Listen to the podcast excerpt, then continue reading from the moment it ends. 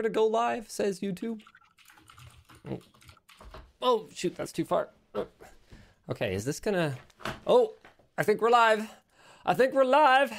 Welcome Hooray. to the WAN Show, ladies and gentlemen. I hope you are ready for a fantastic New Year's show today. That's right, it is the 1st of January because, um, well, Luke and I, quite honestly, are pretty boring people. I'm making some assumptions about Luke, but I did No, not. you're you're on it. I I, heard a bunch of noise outside, and I was like, "Hey, hun, what what is that?" And Yvonne's like, "Fireworks. It's midnight." And I was like, "Oh yeah, oh yeah, that thing."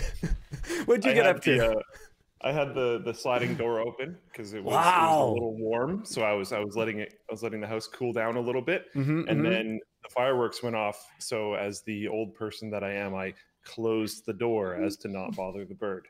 That was my uh, New Year's experience. Nice, nice. I like it. You know what? I was supposed to eat the fancy, uh, the fancy ice cream that Dennis got for me and Yvonne for Christmas. We were gonna Oh, watch a movie, and um, well, unfortunately, the plan was to watch Wonder Woman 1984. And according to the carpool critics, anyway, it's like, eh. So Oh, yeah, oh, that sucks. yeah. So I'm I so I'm not sure that I'm gonna bother. She's made it about a third of the way through. What do you think of Wonder Woman so far? She says it's okay. So yeah, all right, sounds about right. Uh, we've got a bunch of great topics for you guys today. Two foldable iPhone prototypes have reportedly passed internal durability tests at Apple. How freaking sick would that be? In other news, uh, Shroud apparently watches um, LTT videos on stream on a fairly regular basis. Okay, Yeah. I didn't know this. So I had the We've experience. talked about this on WAN before. Well, uh, whatever. um, so I had the experience today of watching someone watch me, which is real surreal. And what I've decided is that later on during the WAN show, since um, Shroud didn't ask my permission to show my videos on stream, without asking his permission, I'm going to show his video of him watching my video on my stream, and we're going to see how far we can take this. Okay, so there you go. That's my Oh, two nice. topics for Okay. today. Inception, I like it. What else we got? Uh, the the artificial sun rises in the east. I'm going to give you no further details. That's just we're leaving it at that. Um, also, a major hedge fund advises Intel to outsource CPU manufacturing, which um, is quite spicy. Yeah, why don't we why don't we why don't we talk about why don't we talk about that? Yeah. But only after the intro. Yes.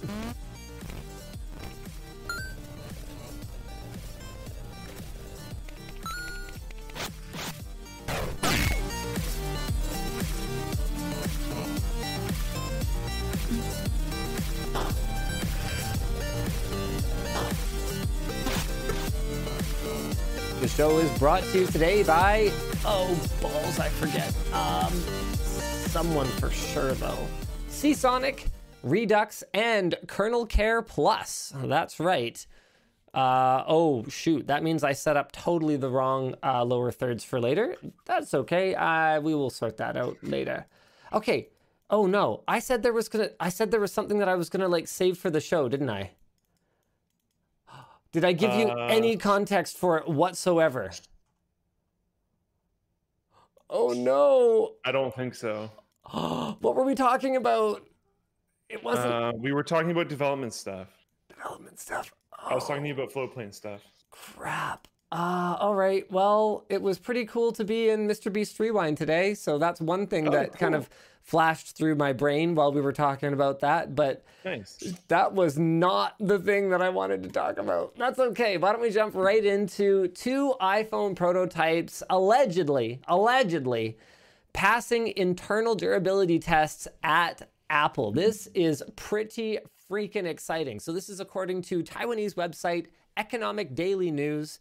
And it, according to them, tests of an Apple designed folding hinge system for two different iPhones were reportedly recently completed at the Foxconn factory in Shenzhen, China. Would do you think that would mean if it's two different iPhones? Do you think that would mean the high end, low end of their entire next launch? No, I think that would be two different sizes of probably a completely new, utterly unique SKU. Mm, interesting. Okay. And that would be something that even, I don't know, even two years ago, I probably wouldn't have predicted. But if you look at Apple's yeah. trend over the last three to five years, I mean, do you remember when the iPhone was the iPhone? And Apple's silly yeah. branding where they don't call it an iPhone or the iPhone, they just call it iPhone. iPhone do you remember when that yeah. actually made sense because there was only one iPhone? Well, that's been dead forever. Like their current lineup. Let's let's pull this up. Let's let's pull this up, ladies and gentlemen. Apple.apple.com. Okay. Wait. Yes. It was something I was gonna screen share. Okay. Where is it? Maybe it was the shroud thing. Okay, it doesn't matter. The point is, let's pull up apple.com. So under iPhone, you've got iPhone 12 Pro, two different sizes. iPhone 12, two different sizes. iPhone SE, iPhone 11, iPhone 10R, and then you've got this this compare feature. So you've got a you've got a compare feature because there's so many iPhones. You need a feature specifically to figure out, you know, which how much iPhone is enough for you. And to be clear, I'm not saying that it's a you know a terrible idea or anything to have you know lots of lots of iPhones available for your customers. I'm just saying that that wasn't Apple's traditional approach with the iPhone. The idea was that when you bought an iPhone, you were getting this this curated, this validated experience. Um, wait, it was something to do with the Model Y video, I think. Ah, oh, it doesn't matter. Fine, I'm over it. I'm over it. Um, so what's happening then is that from like uh, from whether it's from a developer perspective or a user perspective, the iPhone is changing. Currently, you can get iPhones with all kinds of different sizes, all kinds of different capabilities. I mean, it wasn't that long ago that you could still get. Actually, no, you can still get an iPhone with a touch uh, Touch ID home button. Like that is that is a fundamentally very different experience compared to the current paradigm which is motion and or excuse me motion gesture control and using face id so two three years ago i would have said no there's no way that apple that that if there's that if there's no way they're to bring out like a completely separate model of folding iphone. Now i'm looking at it going there's no way that they don't because Apple, if anything, has shown themselves to be extremely conservative about forcing their users to change unless they've offered a compelling upgrade option. So, for example, the iPhone SE still kicking around for people who want Touch ID and who want a physical button iPhone 12 mini is something that they finally brought out to address the need for, from users for a smaller, one handable iPhone. And they're very tactical about the way that they do these things. They will, they will wait three to four years, which they know is a reasonable upgrade cycle for like a non enthusiast. And then they'll go, okay, have we managed to get these guys to upgrade? No? All right. Okay. All right. Let's do it let's do it. Let's let's continue let's continue to support this segment of our customer base. So there's no way that they're just going to bring in a folding iPhone and replace the iPhone Pro. I I don't I don't buy it. But then again, I would have also said there's no way they're just going to completely remove Touch ID and say, okay, it has to be Face ID. If you want a high end, you want a new iPhone, you want a high end iPhone, that's it. You're done. You're out. So I kind of talked myself out of it. Maybe maybe the iPhone folding iPhone Fold or whatever they end up calling it. They definitely won't call it that because Galaxy Fold. They got to come up with a new name. Uh, so maybe yeah. the yeah maybe the iFold will replace Ooh. the high end, but I I don't know, man. It, it so, uh, yeah, I'm kind of on each side because they they don't normally introduce a feature this big without making a sweeping change, but they have also been trending in the direction of more phones and more large feature differences between the phones. So I, I could see them going in either direction. This is a great comment from Endangered Tiger over in the YouTube chat. Uh, it's totally off topic. I don't know who the hell they're talking to or what it's about. but the comment is a 3DS would be more reliable, which has nothing to do with what we're talking about. but what I liked about the comment is it made me think of the Nintendo DS. So, Nintendo is one of those companies like Apple where they will go out and they will have a great product and or I don't know, maybe like Apple was. Um, they're they're the kind of company that will go out. They'll have a great product in the market. It's selling awesome. Developers love it. Gamers love it. And they will completely get rid of it and take everything that people loved about it and reinvent it. Sometimes with great success, like with the Wii, and other times with not as much success, like the Virtual Boy. I think is probably you know the biggest failure that I can think of in Nintendo's history, where they took something that was working well and just completely broke it, uh, but in like a bad way. And you know that made me think. I mean, if Nintendo has the the chutzpah to go, hey, that single screen gaming experience, we're gonna we're gonna flip it on, flip it on its ear. Uh, we're gonna put we're gonna put two screens. Um, yeah, maybe Apple maybe Apple has the stones too. Maybe they do. I I mean they have the money. Um, like that that's one thing with Nintendo is like every single time they do one of these big crazy YOLO moves, which they do very often. Yeah. Um, if it goes really poorly, not only does their their management kind of absorb the failure, but they have the money in the bank to have that decision be a problem and be able to continue moving forward. Um, Apple doesn't Apple's seem to play definitely that. in the same position. They don't seem to play that game though. Like Apple doesn't even Oh acknowledge yeah, no, definitely Yeah. mistakes. Like they that's part of their Not image as a Yeah, do you remember the the antenna problems and stuff? Like Yeah. you're holding the phone wrong. Well, like it's your fault, hundred percent. I mean, that was way back with the iPhone 4, though, or 4S, I think. Yeah, Whatever. yeah. I mean, it's happened more recently than that. You look at the trash can. The trash can was a rare exception, actually. They did eventually, once they had a product in the pipeline, they did eventually acknowledge that it was terrible. Um, and then more recently, you've got the keyboards on the last couple of generations of MacBook Pros. They Mm, yeah, have fixed it now. In the last, I think, two gens, it's fixed. But they just kept revising the product. They kept shipping them. They just kept shipping them. And they absorbed the cost in like their own way. So they just keep selling it. So they keep having the revenue, but then they just like keep having people bring them back to the Apple store to replace them. To, replace yeah, Yeah. exactly. Which is like bizarre to me, but it's I mean that's just kind of like Apple's approach. I, I don't think they have the the humility to release something and not be sure if it's going to be a success and be yeah, willing to just bail. problems. A bit of a recurring theme with Apple too, um, knowingly using child labor for three years um, after saying that they were uh, using the highest standards for uh, partnership integrity. So I just wanted to throw that little little comment in there. I don't think it's a. I don't think there's a lot of details really, so I don't think it's its own topic. it is in the but- doc actually. Oh, Yeah, we okay. can we can talk about that a little bit more later, but Okay, sounds good. Oh, here it is. Yeah, I didn't see Yeah. it. My bad. So, with okay, with all that in mind, I want to bet. I want to bet. So let's look at the current okay. iPhone lay, uh, iPhone lineup. Okay, so we've still got the uh, the iPhone 11, uh, the iPhone SE, which is your your your home button one. We've still got the 10R, which is your budget, but like kind of all the mo- the modern experience one. We've got iPhone 11. It's pretty typical for them to keep the last gen around for a while. That's not that's not a new thing. And so, really, in the new lineup, you've got the iPhone 12, which has, has a more basic camera, all the same internal hardware. They're all lightning fast.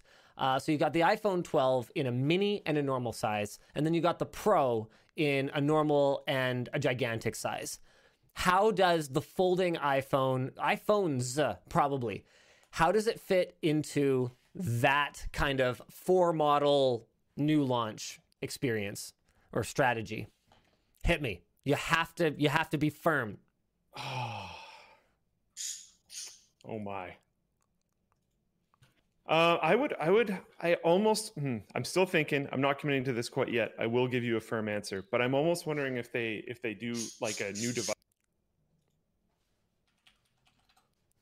I'm almost wondering if they do like a new device type of launch thing, um, where it's not it's not even an iPhone. It's like No an way. iPod style device. I didn't even think of that. Because that's one of Apple's things. You know what? That's a, yeah. that's a really good thought because one of Apple's things over the last 10 years is you don't f- with the iPhone, right? Why mess up a good thing? Because iPhone revenue is so much more than just selling iPhones. It's all about you- collecting that sweet cheddar from app developers and that sweet cheddar from iCloud subscriptions. And what, what's it called? Apple Plus or whatever their new thing is. It's got like games and TV and workouts and all that crap, not to mention accessories. I mean, Apple is the king of turning the accessory purchases into standalone like large purchases. You know with the apple watch airpods max i mean you could actually spend more on accessories to connect to your iphone than you spent on the iphone. It's genius. It's genius and so yeah, and like all of those things would be different for this device. And you actually said it yourself earlier because if they called it the, which I don't think they will, but if they called it the iFold, yeah that's a new device. It's not an iPhone. that's true It's not the iPhone Fold. It's an iFold. So it's somewhere in between, uh, like iPhone and iPad, and Yeah. it, it wouldn't even be that weird that the that the waters are kind of muddied in that way because the iPad already had cellular SIM connectivity, for example, and was already capable, has already been capable for years and years, even if it doesn't have a SIM card in it, of calling through FaceTime. Um, well, Yeah. FaceTime, uh, through FaceTime. So the idea that this could be just like another device, but see, that's where I run into trouble because that's also part of Apple's philosophy is that every device in their lineup exists um,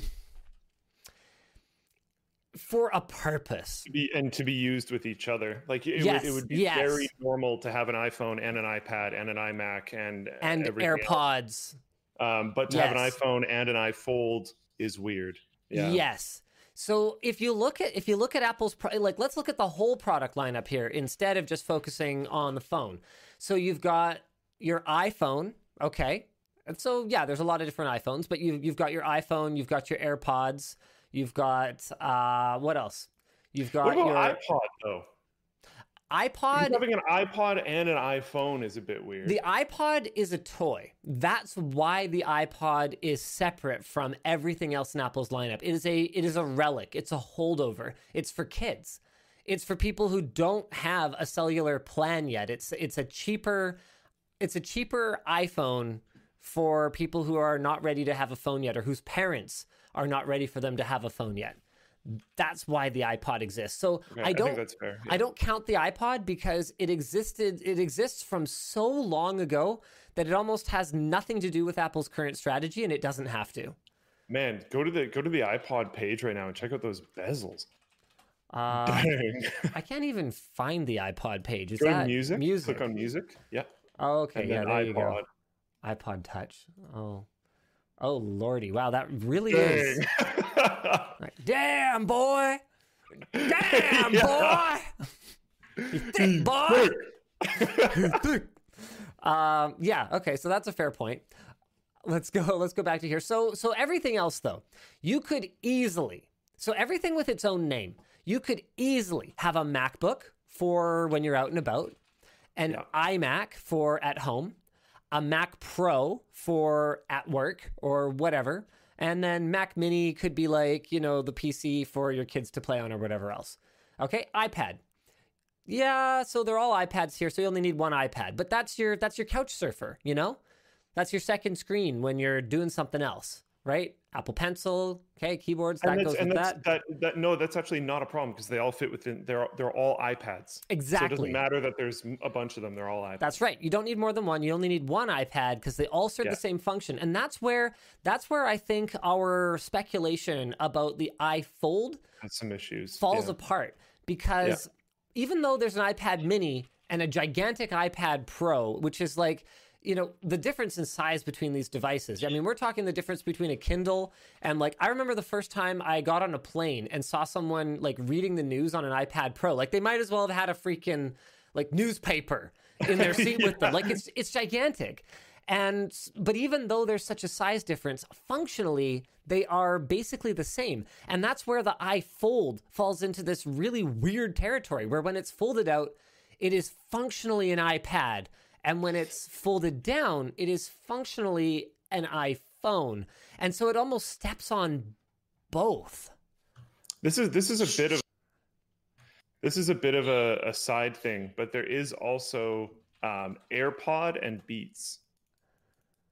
Yeah, it's a bit of a side thing, but it is it is uh, holy sorry, it is a bit of a departure from their like single brand things. That is true, especially now with the AirPods Max. Um, like before, when AirPods was more like your in ears. And I actually, I, I, I didn't even talk about this in my video, but I hate the branding for the AirPods Max. It makes no sense to me. AirPods are called AirPods because they're earpods that go over the Yeah. air. Yeah, And AirPods Pros are AirPods that are better. AirPods Max are not AirPods. They're over the ear headphones. They are nothing to do with earpods. And I, I I get that Apple is I mean it's their word. They can they can decide it means whatever they Yeah. want. That's their right. But it it, it just it it's still weird. yeah, it doesn't roll across the tongue naturally. Like, and it kind of breaks their own naming scheme. Like, you look at iPhone and iPhone Pro, they're both fundamentally the same thing, but one's like a bit more better. Whereas, and then iPhone Pro Max is like the a bit more better one, but like bigger. And so I get from like a functionality standpoint, if what makes it pro is active noise cancellation, then Sure. Yeah. then wait, should it be wait, should they be AirPods Pro Max then? They sure as heck shouldn't be AirPods Max.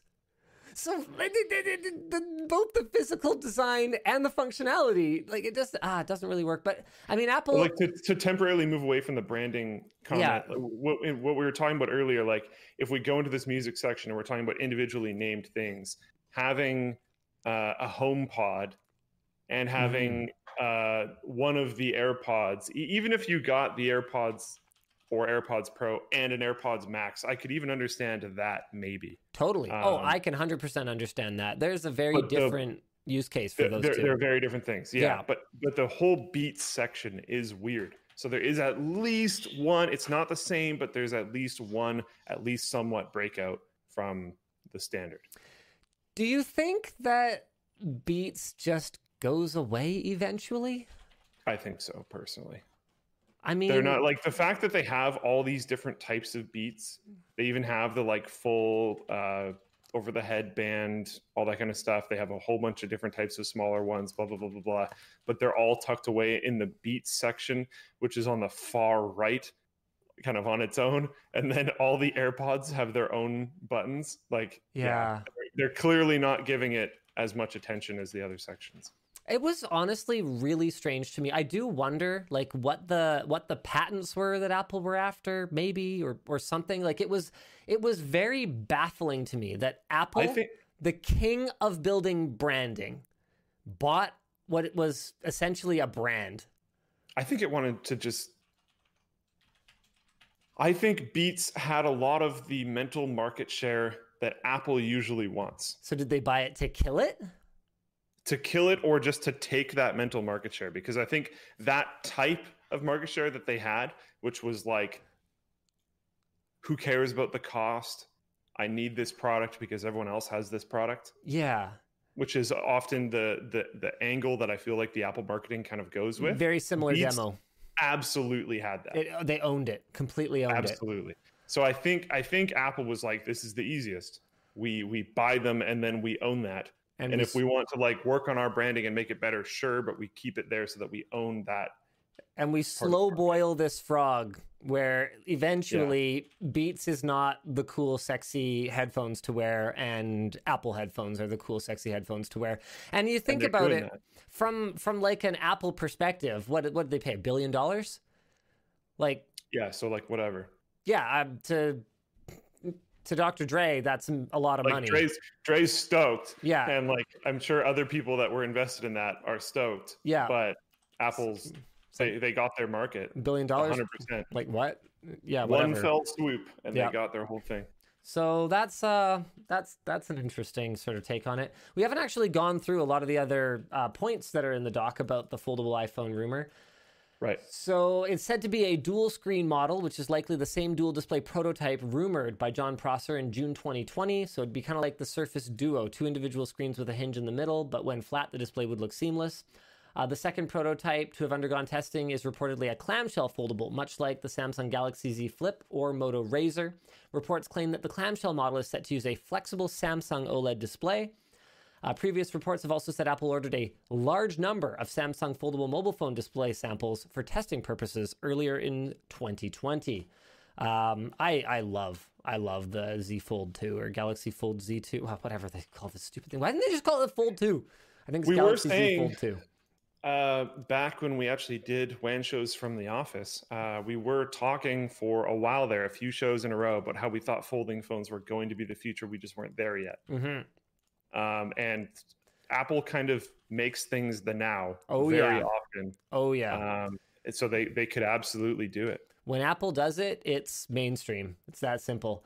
Uh, Yeah. It's unclear if the two devices um, to have been tested had different hinge systems. They are purported to be shells with very limited internals rather than like fully working devices. And the main purpose of the testing was to assess the durability of the Apple hinge. And now the testing has concluded. Apple is expected to evaluate which of the two foldable models to proceed with, and only one will be carried forwards into development. Okay, so there you go. That answers our question. We could have just read the doc. I actually still enjoy that kind of speculation anyway. It's just kind of fun because the reality Yeah. of it is, you know, just because Apple has a working uh, folding hinge or whatever doesn't even mean that we will see it next September. It could be the September after, it could be the one after that. They, what they do well is they wait. So, no, Apple's not going to be the first to do an under display camera, for example. In fact, that already exists. There's a short circuit video of me unboxing an under display camera phone. But Apple's going to wait till it's good. The one that I unboxed, not great. it's like, it works. It works. And it's like, it's incredible. Like, it's cool. It's cool as heck. But it's not Apple polished. You know what I mean? Yeah, for sure. Uh, Apple's filed for a large number of patents, blah, blah, blah. Late 2022 or 2023 at the earliest, says, uh, predicts UDN. And uh, in other news, the artificial sun rises in the east. Okay, what is this? A superconducting fusion device. If I remember correctly, it ran for yeah, it ran for 20 seconds, um, which is actually kind of crazy. Um, ion temperature of over a hundred million degrees. Wow. Oh my goodness. Um, their 2019 operation ran for eight seconds. Their 2018 operation ran for 1.5 seconds. Um, that's that's wild. The KSTAR is one of the most advanced tokamak. I hope I'm saying that right. Style reactors in the world. These devices use powerful magnetic fields to shape superheated plasma into a torus ring shape. Uh, the team says an improved internal transport barrier, or ITB, performance was the key to this most recent improvement. So, yeah, something ran Cool. uh, with an ion temperature of under 100 million degrees for 20 freaking seconds. And they're hoping And to improve stability okay. Uh, to 300 seconds of continuous operation by 2025. But you can see they, they seem to do kind of yearly testing. So, we'll probably see steps along the way towards that 300 second goal as we move forward over the years. So Wild. there's one small problem with current fusion reactors. Remember, the idea behind a fusion reactor is that it's supposed to be used to generate electricity. Um, and uh, currently, they actually consume more energy than they produce.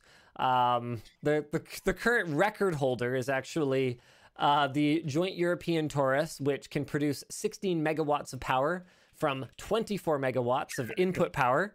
So, you know, not exactly a perpetual motion machine just yet, but um, hey, any progress, any progress in fusion power is, uh, you might say, bright point for humanity. Oh.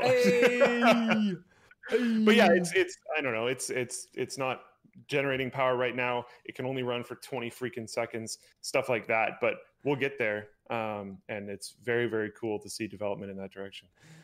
Um, oh, I've been asked for an update on Tyler. So we are setting a time. Do we have a time set for the stream? Next Friday, I think. Yeah, so it's tentatively set for next Friday after WAN show. I think we're still finalizing what game we're going to be playing. Um, yes, I have some some input on that, which might be helpful. Okay. Uh, his family has uh, created a GoFundMe to help with some of the costs associated with uh, bringing him back to Alberta. Actually, is where most of his family is located, um, as well as some of the other costs associated with people passing away. And I just wanted to say, you know, thank you to our community for for the most part being just incredibly um just I don't, just great. Uh, yeah, yeah, just like you guys have said so much about, you know, what his he was behind the scenes a lot, but I've seen so many stories from people about just like, you know, the 10 second interaction they had with him at LTX or um, just how much they appreciated what he did, even though he, you know, didn't get to be the face of of the content or or whatever else. Um, we're gonna have some time during the stream for people to talk about their experiences working with him. You know, not everyone has said they're comfortable sharing it themselves, so I might read out some people's messages. I want to talk about some of my experience working with him. He was just such a just such a creative he's just such a creative person. Um, yeah, we're we're all gonna miss him, and uh, so I'm the gonna, yeah yeah go ahead. I'm gonna I think I'm gonna save most of my stuff for for that stream, yeah. but um, I, I think Jake actually said it really well on Twitter. Um, he's an extremely genuine person. That was a oh, that was a big thing with Tyler too. Um, yeah. yeah, is real if you want to see if you want to see something, it wasn't like necessarily received super well at the time, but if you want to see something that him and I worked on that I cherish a lot personally, um, look on Linus Tech Tips channel. The uh, I think it was called the future of offline gaming. It's actually a pretty cool video, um, and him and I worked on that a lot together. And he's in it a fair amount, uh, mostly in in B roll stuff, but Yep. So uh, uh, next next week, tentatively after WAN show is when we're we're gonna do it, and uh, uh, yeah, that's uh, thank you thank you for asking. Um, it's not that we've forgotten or anything. It's just that it's it's kind of complicated to put together. You know, we want to make sure that we're giving our staff an opportunity to to talk and an opportunity to to sort of share with you guys about him. We want to make sure that we're working with the family in a way that's, you know, respectful of their needs and their privacy and, you know, not rushing anything and also trying to trying to get you guys closure as soon as we can. So it's just it's a lot of moving parts. Um, big shout out to Yvonne for doing a lot of the coordination with between our staff and his family and everything. She's um, got a lot on her plate right now with like accounting yeah. year and she's actually like right next to me uh, with a gigantic spreadsheet open right now, but she's uh, she and Tyler were actually like friends aside from just being colleagues. So um, yeah, she's she's put a lot into it.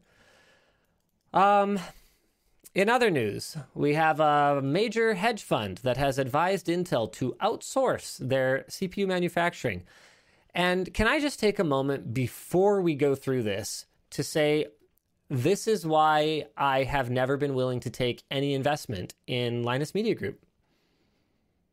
And this story is exactly why yeah, I am so yeah, yeah, why I'm so glad to really to not have any kind of external investment. I'm not saying Intel doesn't need to change things. Intel absolutely needs to make changes.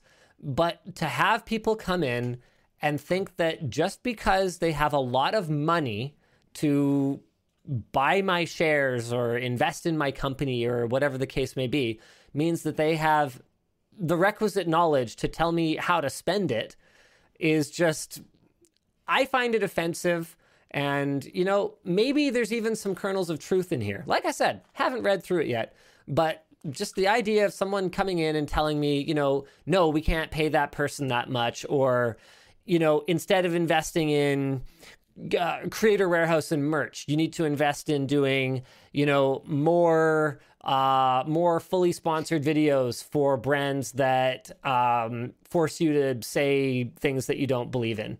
You know, because Yeah. I can tell you guys, if I wanted to make a lot more money, there are a ton of brand deals that I could do that pay really well. Just really slimy. But and are- they reduce your principles and the, the core idea of your operation. but are just gross. Like there's some categories that we haven't and will never touch and it's not for it's not for lack of sometimes bidding wars to get us to you know whether it's uh, you know I'm not going to name anyone it's just not it's just not constructive but we just we won't do it.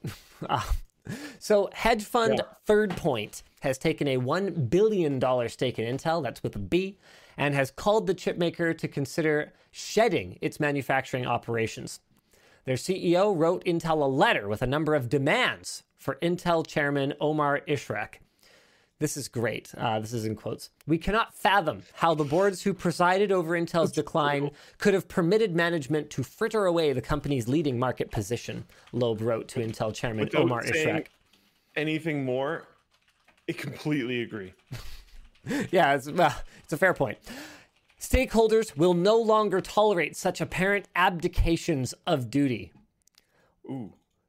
Ooh. Can I can I just take a moment and say, uh, Daniel, dude, kind of a douche. Um, Yeah. just can, can I just like who talks like that? Like, Yeah. what is wrong with you? Okay, hold on. It goes on though. The loss of manufacturing leadership and other missteps have allowed several semiconductor competitors to leverage TSMC's and Samsung's process technology prowess and gain significant market share at Intel's expense, Loeb wrote. Uh huh. Um, So here's the thing everything that Mr. Expert Daniel Loeb wrote in this letter is something that, like, he could have known, like, watching a video on Gamers Nexus. You know, Yeah. like it's not not even Yeah. Gamers Nexus. No, no, never mind. You don't have to watch Steve. You don't have to sit through Steve's boring droning on forever in order boring. to get this kind of Look at what we're information. It's not boring. to get this kind of information. Oh, speaking of not boring Steve, okay? My goodness, this is this is a thing, okay? The dis- they outdid themselves. They outdid themselves on the disappointment 2020 build. Uh, hold on a second. I posted a community post about it earlier because like it's unreal. You know, their disappointment PC series does not get enough credit. It's only got like 230,000 views, but the like dislike ratio tells you everything you need to know about this video. Check check check Yeah. this out. Okay, hold on a second. I uh, okay. They did like a whole thing. Look at this. Do, do you see? This is custom. These are CPUs. Those were like RTX Shroud inspired things.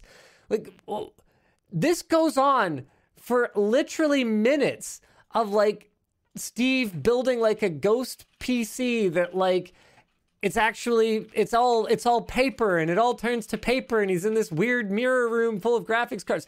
Look, don't miss it. Go watch it. Even if you don't watch the rest of the video, I don't care. I don't blame you. You know, he talks forever, but you got to watch the intro because it is actually like PC enthusiast art. That is the best way to describe it. You need to go watch it. So anyway, uh, I'm trying to think of something more mainstream, like like you know Gizmodo. Okay, like what? Uh, uh, what's what's his name? Daniel. Daniel reads an article on Gizmodo, and like suddenly he's an expert on like If you you know like if he scrolled his phone on Reddit technology for like an hour one morning, he would have been able to write this strongly worded letter. Um okay I don't disagree with them. It's just it's not necessarily a, a highbrow take. Um, so in the past year, in fairness, in the past year, Intel has lost what sixty billion dollars in in market market value. Um, Brutal. the hedge fund said it was particularly concerned at the loss of talented Intel, saying the company had lost many of its best chip designers, while the ones that remained are becoming increasingly demoralized. This is actually something that I have heard through the grapevine about what's going on at Intel. Um, and I mean, it's not like we didn't see that complacency five, six years ago. We watched it happen. We watched them go from, hey, we need to push, we need to push the limits to, hey, we need to, I don't know, not really bother because we need to we need to we need to cut costs so we can just make more money because we don't have any freaking competition. So that's that's a good that's a good point. Um, it should be noted that even if Intel was to outsource their chips, they don't need to be completely fabless like AMD does. Uh, almost a quarter of Intel's wafers are currently being outsourced, so they could potentially leverage TSMC to restore the competitiveness of their chips while still making lower tier processors in house. But honestly, I don't think that's going to fly. And I think we already kind of know uh, TSMC's take on that. If I recall correctly, they actually did comment on it publicly, although it might actually it might have been industry scuttle. But either way, it sounds credible enough. I think they basically said, look, Intel is a fab company. We're not going to build out capacity to serve their needs, knowing that this is not a long term partnership in the way that AMD or NVIDIA would be. You know, so too bad. Intel, yeah. you like making CPUs, then make CPUs. You don't like making CPUs, stop making CPUs. I think if I'm TSMC, I'm kind of all or nothing because I've got customers coming out my butt at this point.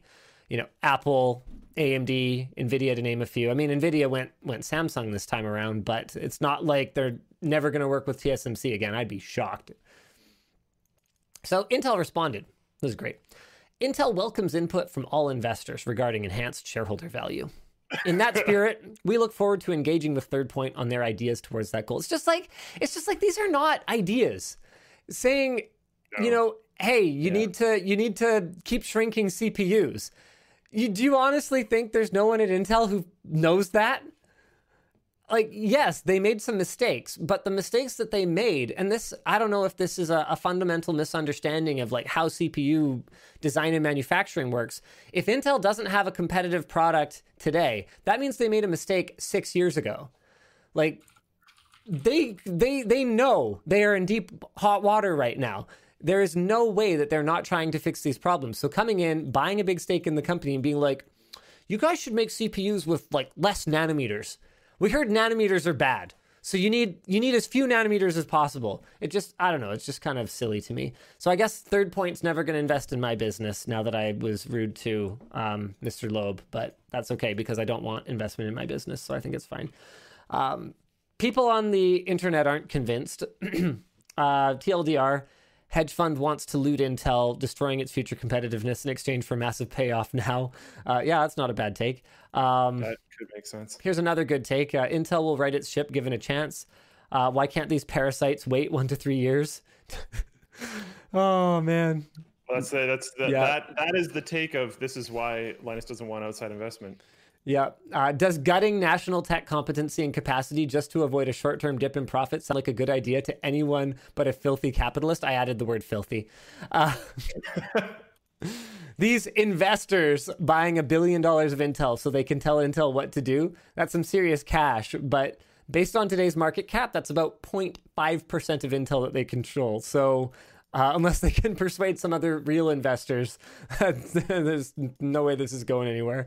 Oof. Yeah, that's fair enough. I mean, it's not like I don't think Intel needs to change things. They absolutely do. I mean, one of the things that is so telling to me okay you look at companies that are that are just killing it right now in the semiconductor space um, amd ceo what's uh, what's amd ceo's background luke can you recall off the top of your head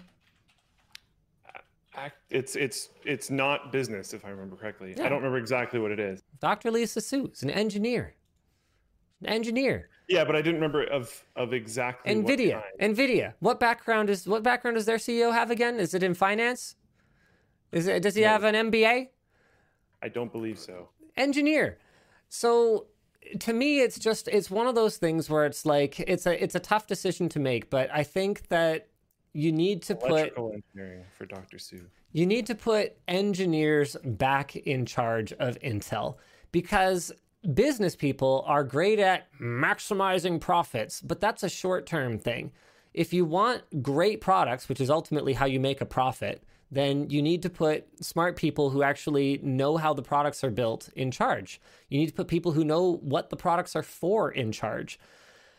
And well, good luck, Intel. I mean, I'm really, I, you know, I'm rooting for you because you see what happened. The second AMD didn't have a competitor, they increased the price of their entire lineup by 50 bucks. It's not like AMD's like the good guy. It's not like their it's not like their reason for existing is to save you a buck. AMD is out to make money, just like Intel. Surprise, surprise. So we need both of them competitive. Now, with that said, I think Intel could stand to be humbled for a couple of years. That would be a good experience for them. I think they could stand to yeah, really lose some big market share. And, and hopefully something that they would like define in their history as a reason to not do certain things in the future. Exactly. Like something they are not going to freaking forget. But I I don't know. I don't know if I can I don't know if I can count on that. Uh, we should. Oh, we should do sponsors. Oh my goodness. Okay, the show is brought to you today by Oh Balls. That is not the right sponsor, and I'm in trouble. I used entirely the wrong folder to copy over my sponsor thingamaboobers. Uh huh. So I'm try to take a topic while you nope, set that up? nope, up. I got this. So I'm just gonna uh, do that. The show is brought to you today by Redux. Redux is a PC builder striving to bring PC gaming to the masses. There is no price markup on the parts, just a $75 build fee. So you select your budget, pick your games you want to play, see how they perform, and then let them build your PC. Their online configurator allows you to customize what's going inside based on the games you want to play, and Redux gives you a two-year warranty on parts and labor. So why wait? Start your build at Redux, buildredux.com slash Linus. And um, got a little secret for you, ladies and gentlemen. Uh, oh my! It's Digital Storm, so it's like oh. it's like good. Oh. You know what? Yeah. So like for realsies though, these aren't just like some random like nobody PC builder. It's like it's like good stuff. So you want to you want to get you want to get in on that. You want to get in on that. Uh, okay. Uh, no no honey today. Uh, we got uh, whoop, not that either. Oop, Seasonic. Oh yeah, Seasonic. Seasonic power supplies, available with up to 80 plus titanium efficiency. That's like the highest level of 80 plus certification. Okay. We're talking efficiency level A, right? Okay. efficiency level A. They got the lambda noise level A. Okay. Noise output below 20 decibels during operation. Fluid dynamic fan. Look, I could talk all day about all the like individual features. The reality of it is, Seasonic is an actual power supply manufacturer who has actually been making power supplies for as long as I've been alive. They're really good at it. They build power supplies not just for themselves, but for tons of like brands that you know that make good power supplies. Um, their own models are available with up to 12 year warranties, and you can check them out at seasonic.com or at the Amazon link in the video description always loved Seasonic stuff. Everything from their very high end stuff all the way back to like it was it was like if you could get the Seasonic like the OEM ones with just like the gray chassis. I'm talking like 10 years ago. Um, you could get them for just like eight to twelve dollars more than like the actual. Sorry, who the f is this? Uh, power supplies, and I would just always be like, "Look, please," to, to clients. Huge, yeah, definitely. Please spend the extra little bit, get a Seasonic because I don't want you coming back here with a broken system. Finally, the show is brought to you by. Nope, not that.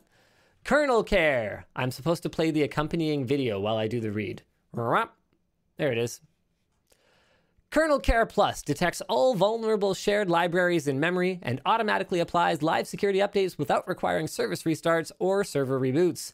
The installation process of KernelCare Plus is easy. Plus, you can set it up on multiple servers at a time. After the installation, the software will automatically check for new patches every four hours, saving you the time and trouble of manually checking. And other than the initial installation of the KernelCare agent, you don't need to do anything else.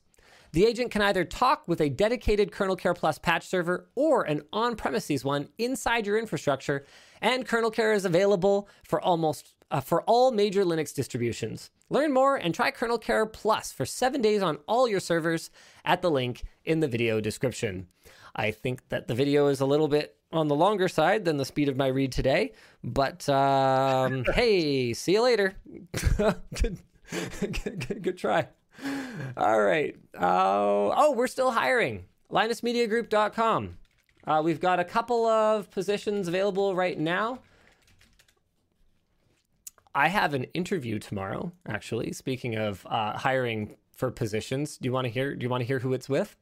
Yes one Madison. Oh no way. I you know what? The reality of it is that if you guys thought Madison was super annoying and you think you can do a better job than her, then go ahead and try and apply for this one because uh, I think this is the third interview now. So she's she's she's doing pretty good. And if you want Madison to be our our social media coordinator, then uh, then you know, don't apply. Then don't apply. Uh, we're also. I guess the position is for social media coordinators. So if you want her to get the job, maybe talk about it on social media. Yeah. Full time logistics coordinator. We're hiring one of those. Full time bookkeeper or accountant. We know that that is an extremely broad posting, but the reality of it is we right. want someone good and whatever that looks like, we uh, we want it. Uh, we're also looking for a junior account manager. So this is like sales. Um, we're looking for full time video editor and camera operator. How many people are we hiring right now? Full time junior design and manufacturing engineer for Creator Warehouse, retail product and inventory manager for Creator Warehouse. Holy crap, we're going to have like 40 people working here and before I actually blink again. That is nuts. That I is don't think you're counting floatplane, are you? So freaking nuts. Yeah. yeah, but you guys aren't in office. I'm talking like the people that will actually oh, be yeah. under the roof on a daily basis. That I'm we're gonna need name tags, Luke. We're gonna need name tags. like, how am I supposed to remember all these people? You know me. Yeah, yeah. Where are you gonna put them all? Ooh, it's tough. And like, where where do you like if you need another place? Like, if if if you keep hiring at this rate by the end of next year then where are you going to put the ball? Year after that, then where are you going to put the ball? Like, I, I don't know. Luke, difficult, man. I uh I've grown uncomfortable with how fast the company is growing, to be perfectly honest with you. Yeah. It's really weird for me. Um like I never intended for this. This was not what I wanted. Um yeah, th- this was not this was not what I wanted. Uh, what else did we? Oh, you know what? We got to pay for it somehow. We're selling water bottles on Amazon now. There's only a limited number of them there because, long story short, Amazon only lets you ship a limited number of uh, units when you're not like an established seller already. So they have no idea how rabid the LMG fan base is. But if you want to order an LTT water bottle in the US or Canada, and you want to have prime shipping, this is the way to do it. Uh, we know that shipping is one of the things that is a, a source of friction for buyers on lttstore.com. And wait, is there a bird emoji on Floatplane? Every time your bird goes on camera, there's an explosion on Floatplane. Really? Yeah. That's hilarious. What? And float. Oh, I'm scrolling up oh, in the I chat. I think that's like an outside uh, thing that is that is technically supported by our our chat. I Got think it. that's what's going on. People are just okay. Stop stop the spam. And Floatplane Chat is loving the idea of Madison as a social media coordinator. I mean, it's such a Zoomer job too. Like one yes. of the first assignments yeah. is going to be okay. We need a presence on TikTok. Figure out TikTok, please, because I have no idea what's going on. like figure out this this weird platform. Yes, please. Please explain. Okay, so we got the singing and the dancing and the and they're not too long, but like they're longer than vines and we got and popular people are over there and but like no one's making any money on it, but they're they're they're there anyway, but then also they're wait, no, they are making money on it and they're wait, they sorry, what is this? Why are we singing again? Like I just I can't. I can't.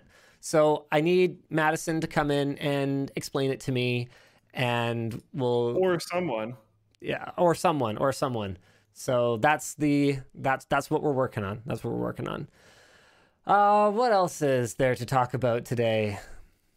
Oh yes, Apple uh, apparently knowingly relied on child labor for three years. This was posted by Business Insider, uh, Washington Post, and uh, hold on, stupid, stupid thing. And the inf- at the information. Oh, actually, I'm not familiar with that site. So in 2013, they apparently learned that Suyin Electronics was hiring underage workers as young as 14. When they discovered this, it took them three years to fully remove Suyin from their supply chain. Uh, Suyin was responsible for creating I/O ports for the MacBook Pro. Ten former members of Apple's supplier responsibility team said this wasn't an isolated incident and that Apple had refused to cut ties with suppliers who had repeatedly violated labor laws when it would have cut into their profits or caused product delays or shortages. Now, as, as, far as my understanding goes, this is we, we've been talking about a few things that like might be new things for Apple this show. I don't think this would be a new thing for Apple. For instance, Apple also refused to cut ties with Biel Crystal, a supplier of iPhone screens, despite a consistently poor workplace safety record. Um, a, Biel's executive explicitly admitted that improving its safety wasn't worth it because doing so had actually led to less business from Apple. Apple was not willing to cut Beal from the supply chain because then they wouldn't have financial leverage against their remaining phone screen provider, Lens Technology. Oh, and according to the Washington Post, Lens Technology is relying on forced labor in camps in China. Brilliant. It appears that at least five companies in Apple's supply chain are linked to forced labor in the Xinjiang region. This is allegedly. So, yeah, that's pretty lame. Um, it's one thing to not know about it, it's a separate thing to know about it. Um, both are bad, but there's degrees of bad. Um, finally, the last thing that I wanted to talk about today Shroud apparently watches LTT videos on stream like all the time. So the one that I became aware of was this video right here uploaded by Game Recap. So none of these are actually uploaded by Shroud. Um, and it's Shroud reacts to Ryzen 5000 series benchmarks by Linus Tech Tips and Hardware Unboxed. It has 180,000 views. Look at this one. This one I'm seeing for the first time. Shroud reacts to RTX 3090 8K gaming with half a million freaking views.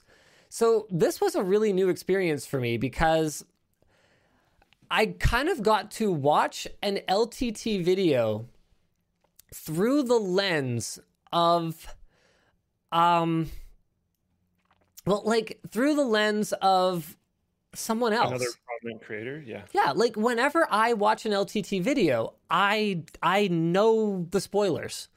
Like I know what's coming. I never make myself well, I shouldn't say never. Occasionally I make myself laugh with a with a joke or an on-screen or my on-screen antics or whatever. But watching someone actually like sit and enjoy it for the first time and like laugh at our silly little eulogy for the Core i9's supremacy in gaming and like uh you know the offhand quips with Anthony and like you know for me when I when I react to the graph that's on screen obviously I'm not seeing that graph for the first time you know like think about the video production process. So I'm I'm always kind of like faking it, like it's scripted. I'm like, "What?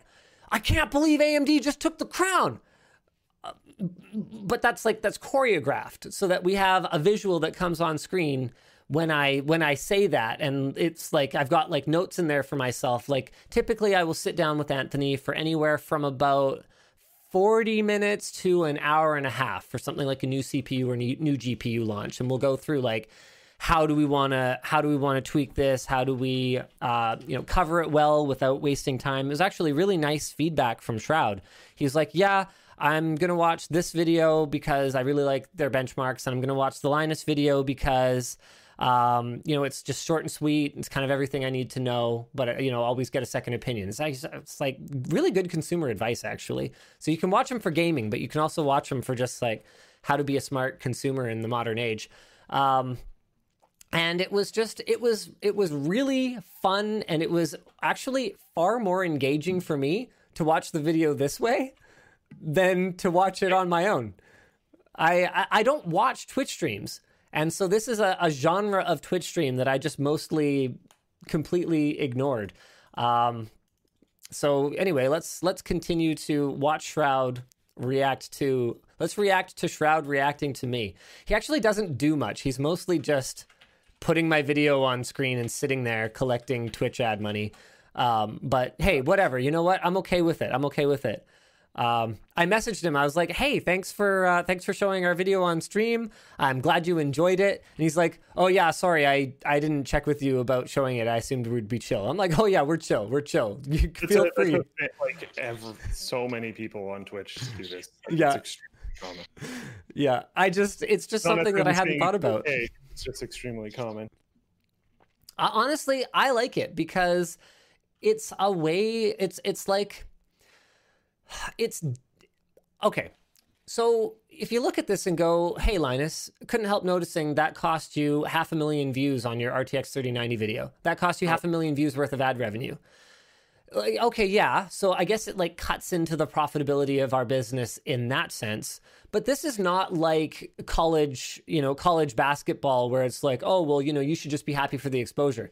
This is truly a type of exposure that that broadens the appeal not just of our channel, but of like access to making smart consumer decisions based on real numbers and providing context for it. Like it's important that people see these these gamers that they look up for shopping properly and and Yeah. learning about things before they just spend money.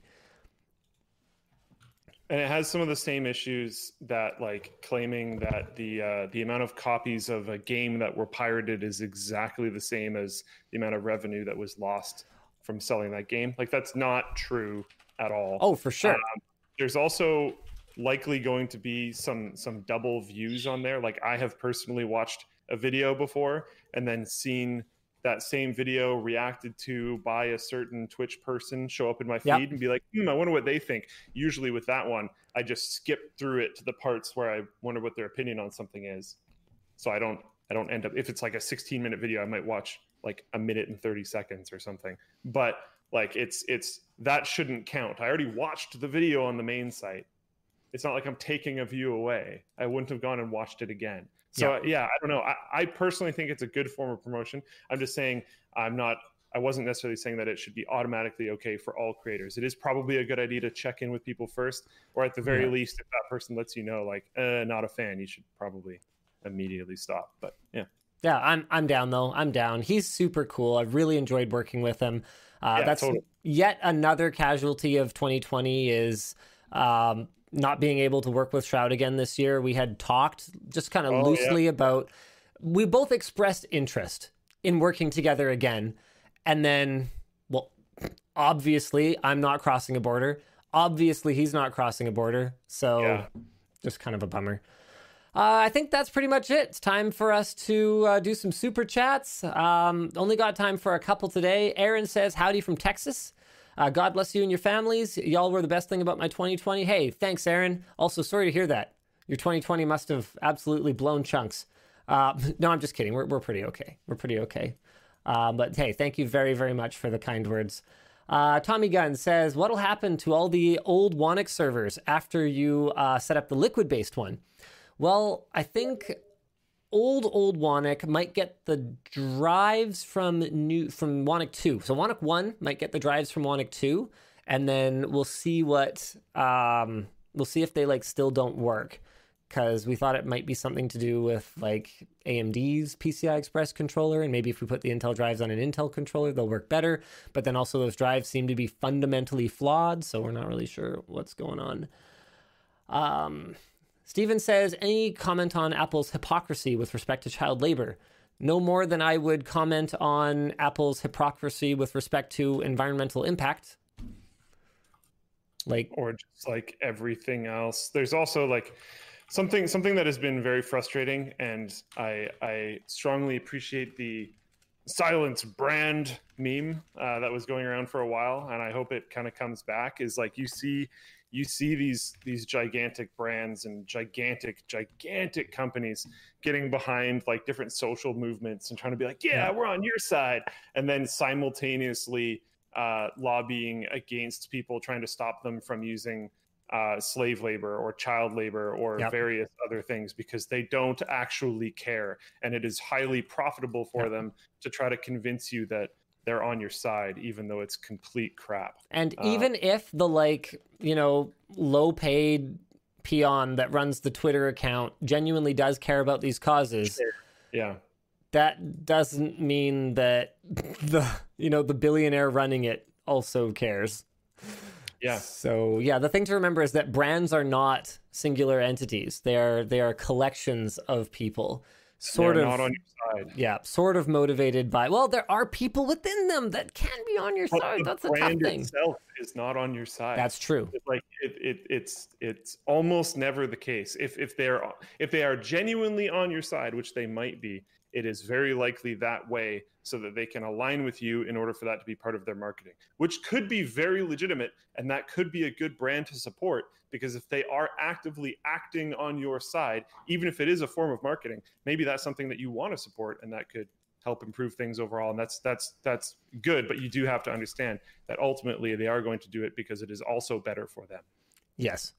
Um, speaking of of uh, brands that are on your side, okay. It could be mutually beneficial though. Jordan says, "Hey, I love the Northern Lights desk pad from LTTstore.com and all the different sizes. I was wondering if there's any chance you can do a more subtle one, like plain black with uh, like a white logo in the corner or something like that. I believe we are working on a stealth pad.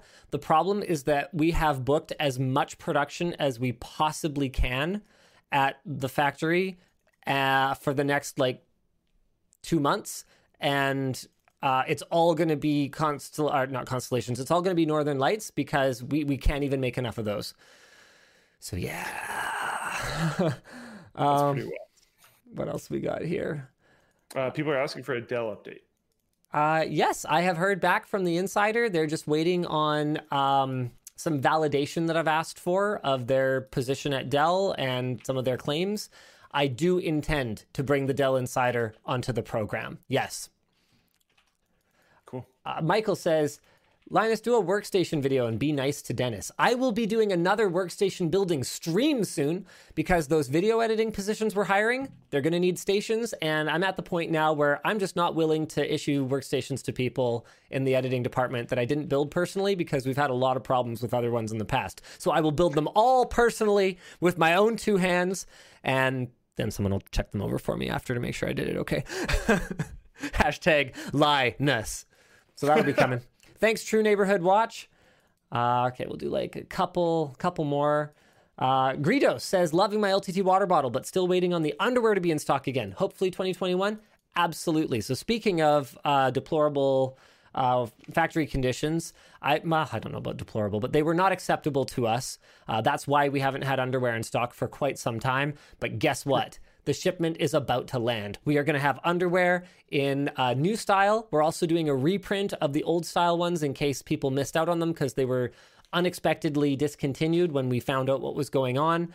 Um, yeah, I'm I'm excited. We're gonna we're gonna do another underwear shoot. So, man, Is the is the uh, is the new style just like the print, or is it like new fabrics and stuff? oh, I'm wearing one of them right now. Hold on. So this is uh, this is an early unit. Just a sec. Hold on, just let me let me get all adjusted here.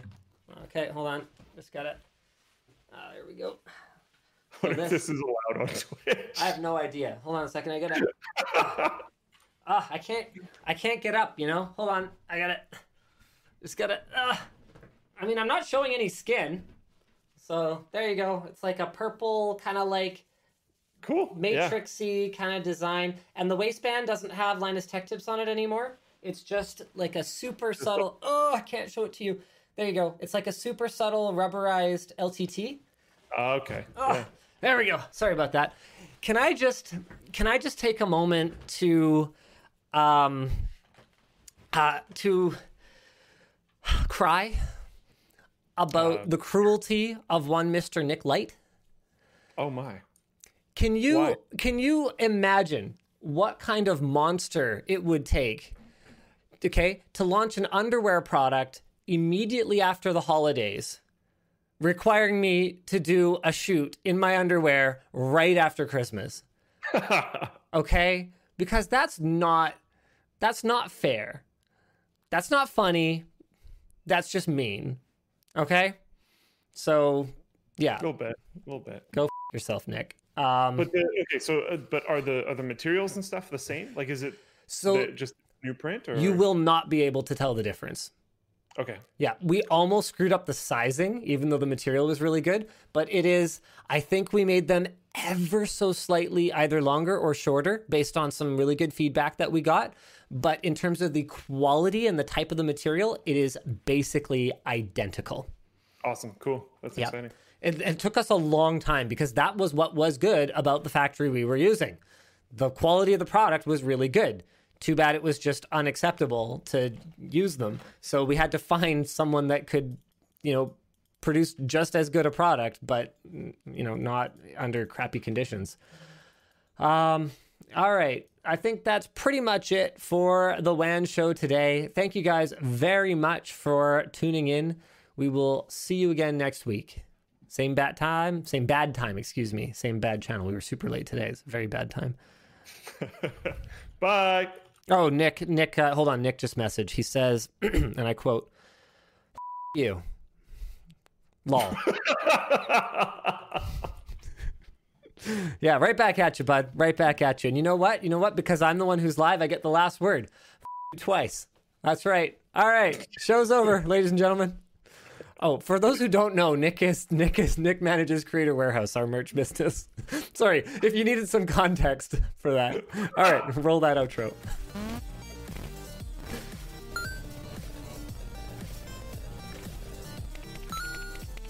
Can I just say how much I love my bleep button? Because it's so much fun. It makes me so happy every time I use it. Oh man. And and